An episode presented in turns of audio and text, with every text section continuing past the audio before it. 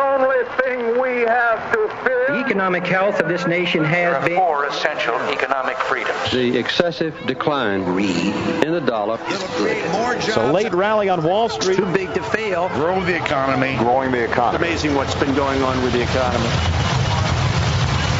Welcome. This is Money Talks. Money Talks. Good morning. What up, fam? I'm Troy Harmon here today with Casey Smith and Michael Griffin, both of whom work in our financial planning department, planning and implementations. Because a plan is no good unless you insist on it being implemented, right? That is correct, Troy. There But you go. so many people don't gotta- like to just implement. Got a doorstop. Yeah. Well, I mean, it it does tend to be part of our human nature that uh, even if we have a plan, it takes a little getting used to sometimes, and you want to push against somebody, and and that's what you guys are here for, the whipping post. That's right. We're here to our help them help them implement the plan. We're here to help. Those who fail to plan, plan to fail. Wow. That, is That was deep. Really deep. You know, gotta go, gotta go somewhere. Yeah, there you go. So, uh, uh, both you guys have uh, designations that help you in this uh, in the the uh, planning phase of uh, of uh, financial planning, right? That is correct. And uh, you are a CFP, right, Michael? Yes, sir. Which is a certified financial planner. Do you have Certificate. Let me misusing the marks. Certified the financial planning certificate. Yes. Yeah, I've I've got the same deal. I've, I am a CFA charter holder, which I talk about from here to here and again, but it is chartered financial analyst. So, contrary to popular opinion, that has nothing to do with Chick Fil A. CFA is not Chick-fil-A, right. and I also just cannot use it as a noun, so I'm a CFA charter holder. Yeah. Casey, you uh, you are a uh, CFP cer- certificate as well. right. Certificate, sergeant. I tried to call you. I don't know. It's uh, You're a lieutenant. Who knows what? Uh, no prior military experience, but None whatsoever. Yeah, and you hold some other designations, or at least I do. I of, do. right? S- uh, CEPA, which is a certified exit planning advisor. We've talked about that one a little bit lately, but why not just flesh it out a second? Yeah, so we help uh, small business owners determine how is excuse me the most appropriate way to exit their business, try to maximize the value uh, of what they can get for their business, whether that's succession planning and, and transferring that on to somebody in their family, or um, passing it, selling it to a, a third party, or private equity, whatever the Right. transaction looks like. A lot of times that winds up being a, a discussion where you have to go back and fix prior mistakes, like if the business doesn't have a, a buy-sell agreement among partners or various other things, A and risk also, mitigation in the beginning, trying to, to make sure the house is in order, their accounting is Sure. compliant, and all the books and records are kept. ship shape and ready for a transfer or That's transaction, if in fact that's the way they pre- prefer to go. Absolutely. and and even working out the details of will we go through uh uh you know what kind of transition are we looking for is this going to be a familial pass down is this Yep. going to be sell to another partner find somebody new and that you don't know details like that Precisely. And then Yeah. what are you going to do on the personal side? You know, what do you first of all, what are you going to do with yourself after Yeah, you step retirement. away from the business? Yeah, what does that look like? that's that's really kind of where the CFP comes in a lot right And then how you know, how much money do you need to get out of the business in order to make your plan work? So there you go get to get to wear a lot of different hats in that engagement, yeah which is fun. and and I help a little bit with the you do? certified valuation analyst uh, designation Yeah. that I that I carry as well, so I can do the business valuation. What do you think? Just because you value public companies, you can value private ones as well? Well, I mean they're they're very similar, but there are some differences, no doubt. Yeah, no Um, question. Yeah, we look at cash flows a lot, so uh, not only that, but also like a market related or market based valuation. That's part and parcel of what we do almost every day for publicly traded companies, but we can apply that to private, closely held businesses as well. yeah. All right, guys. Um, we do have a stock market out there, and why not talk about that for a second? Uh, looks like we had um, another increase this week, 1.09%. The S&P 500 increased. Um, year to date, we're up almost 18%, 17.68%. Uh, with uh, it looks like uh, thing is not sorted, but I would have to say that information technology, having gained 28% year to date, is by and away the leader there. The uh, the laggard would have to be healthcare, uh, which is positive, but only 2.4% higher than uh, than it started out the year. So a little bit of uh, interesting goings on there. Uh, communication services, which is relatively new, uh, started last year. We had a significant change. It used to just be telecommunications, and now uh, we've got things like uh, Disney and Google and uh, various other companies that actually create content. Um, I think Netflix is in there as well uh, for us for our our entertainment pleasure, right? Yeah.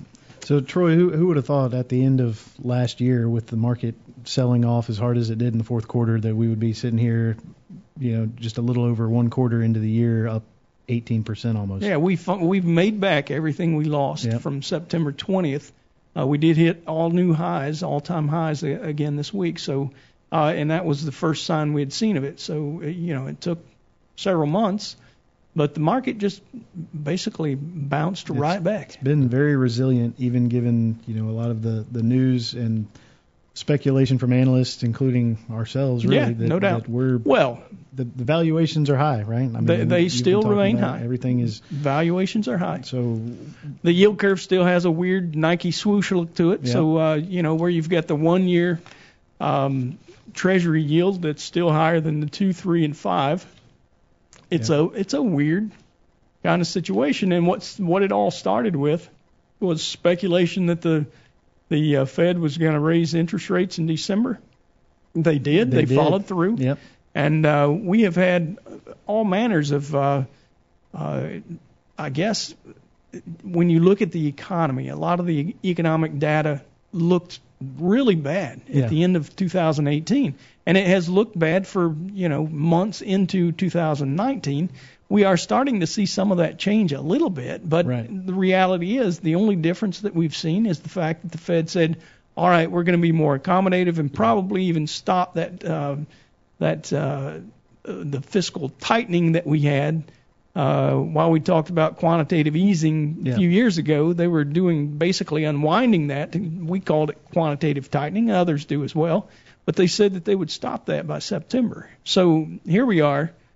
Uh, the Fed raises in December, and then within a month they're talking about, oh, well, we'll be Yeah, as well, accommodative as possible. Don't back. you worry. That was a mistake. Yeah, And but the futures are implying that we're going to have uh, a, actually a rate cut early next January. year, right? Yeah, So- no doubt. It, it's over 50% probability based on the options market. And of course, you know, a lot of folks think the, the options market is the smart money, and I would have to agree with that to, to a great extent.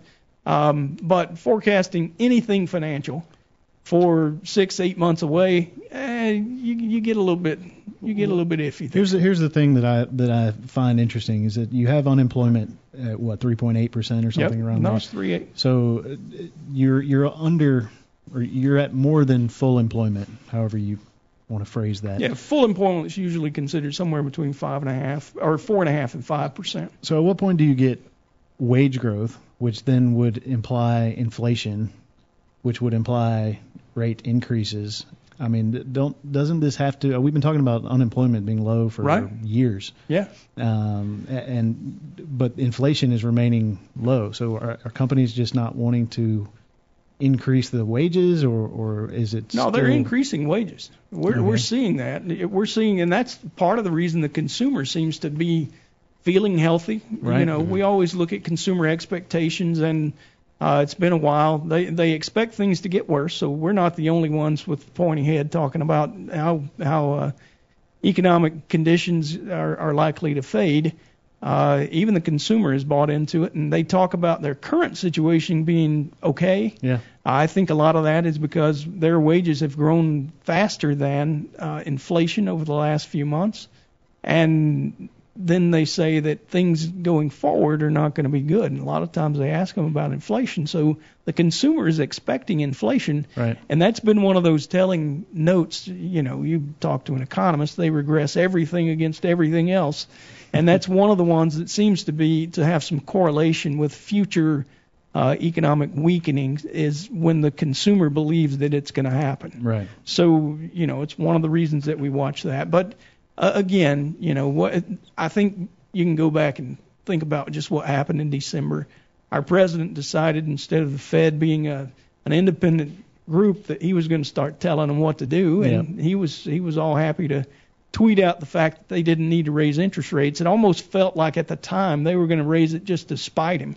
Oh, I think And they did. I think they did. I I wouldn't argue against it. It's impossible for me to know, but uh, it surely felt like that. to some Especially extent, you got to feel like they were trying to to retool for this pending recession that we have been talking about. right. Uh, I mean, if we do have have any kind of recession, it's going to be they're not going to have a whole lot of arrows in their quiver to to fight it. No, not You're at all. right. That's not the- at all. that's been the fear, and I think that's the reason we got the very first interest rate increase we did back in December of 15, uh, and that's what they talked about. It was uh, it wasn't our our current Fed chief um, back then. We had uh, what's her name? Janet Yellen. Janet Yellen. There we go. All right. Well, we're going to take a real quick break here. Uh, stick around. We've got a dog of the week coming up, and later in the show we'll talk to KSU Care Director, um, KSU being Kennesaw State University Care Director Marcy Stidham, uh, and she will explain a whole lot about a great program they have going on over there. Like I say, you're listening to Money Talks. Stick around. We'll be right back.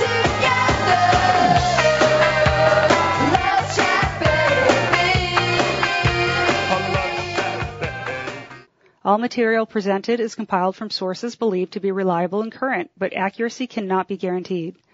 The contents are intended for general information purposes only. Information provided should not be the sole basis in making any decisions and is not intended to replace the advice of a qualified professional, such as a tax consultant, insurance advisor, or attorney.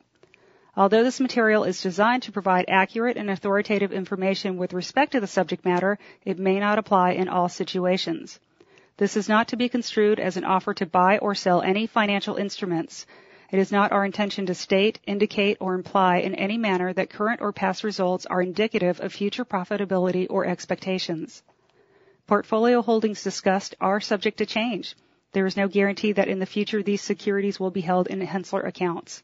As with all investments, there are associated inherent risks. Please obtain and review all financial material carefully before investing. Henssler is not licensed to offer or sell insurance products. This overview is not to be construed as an offer to purchase any insurance products.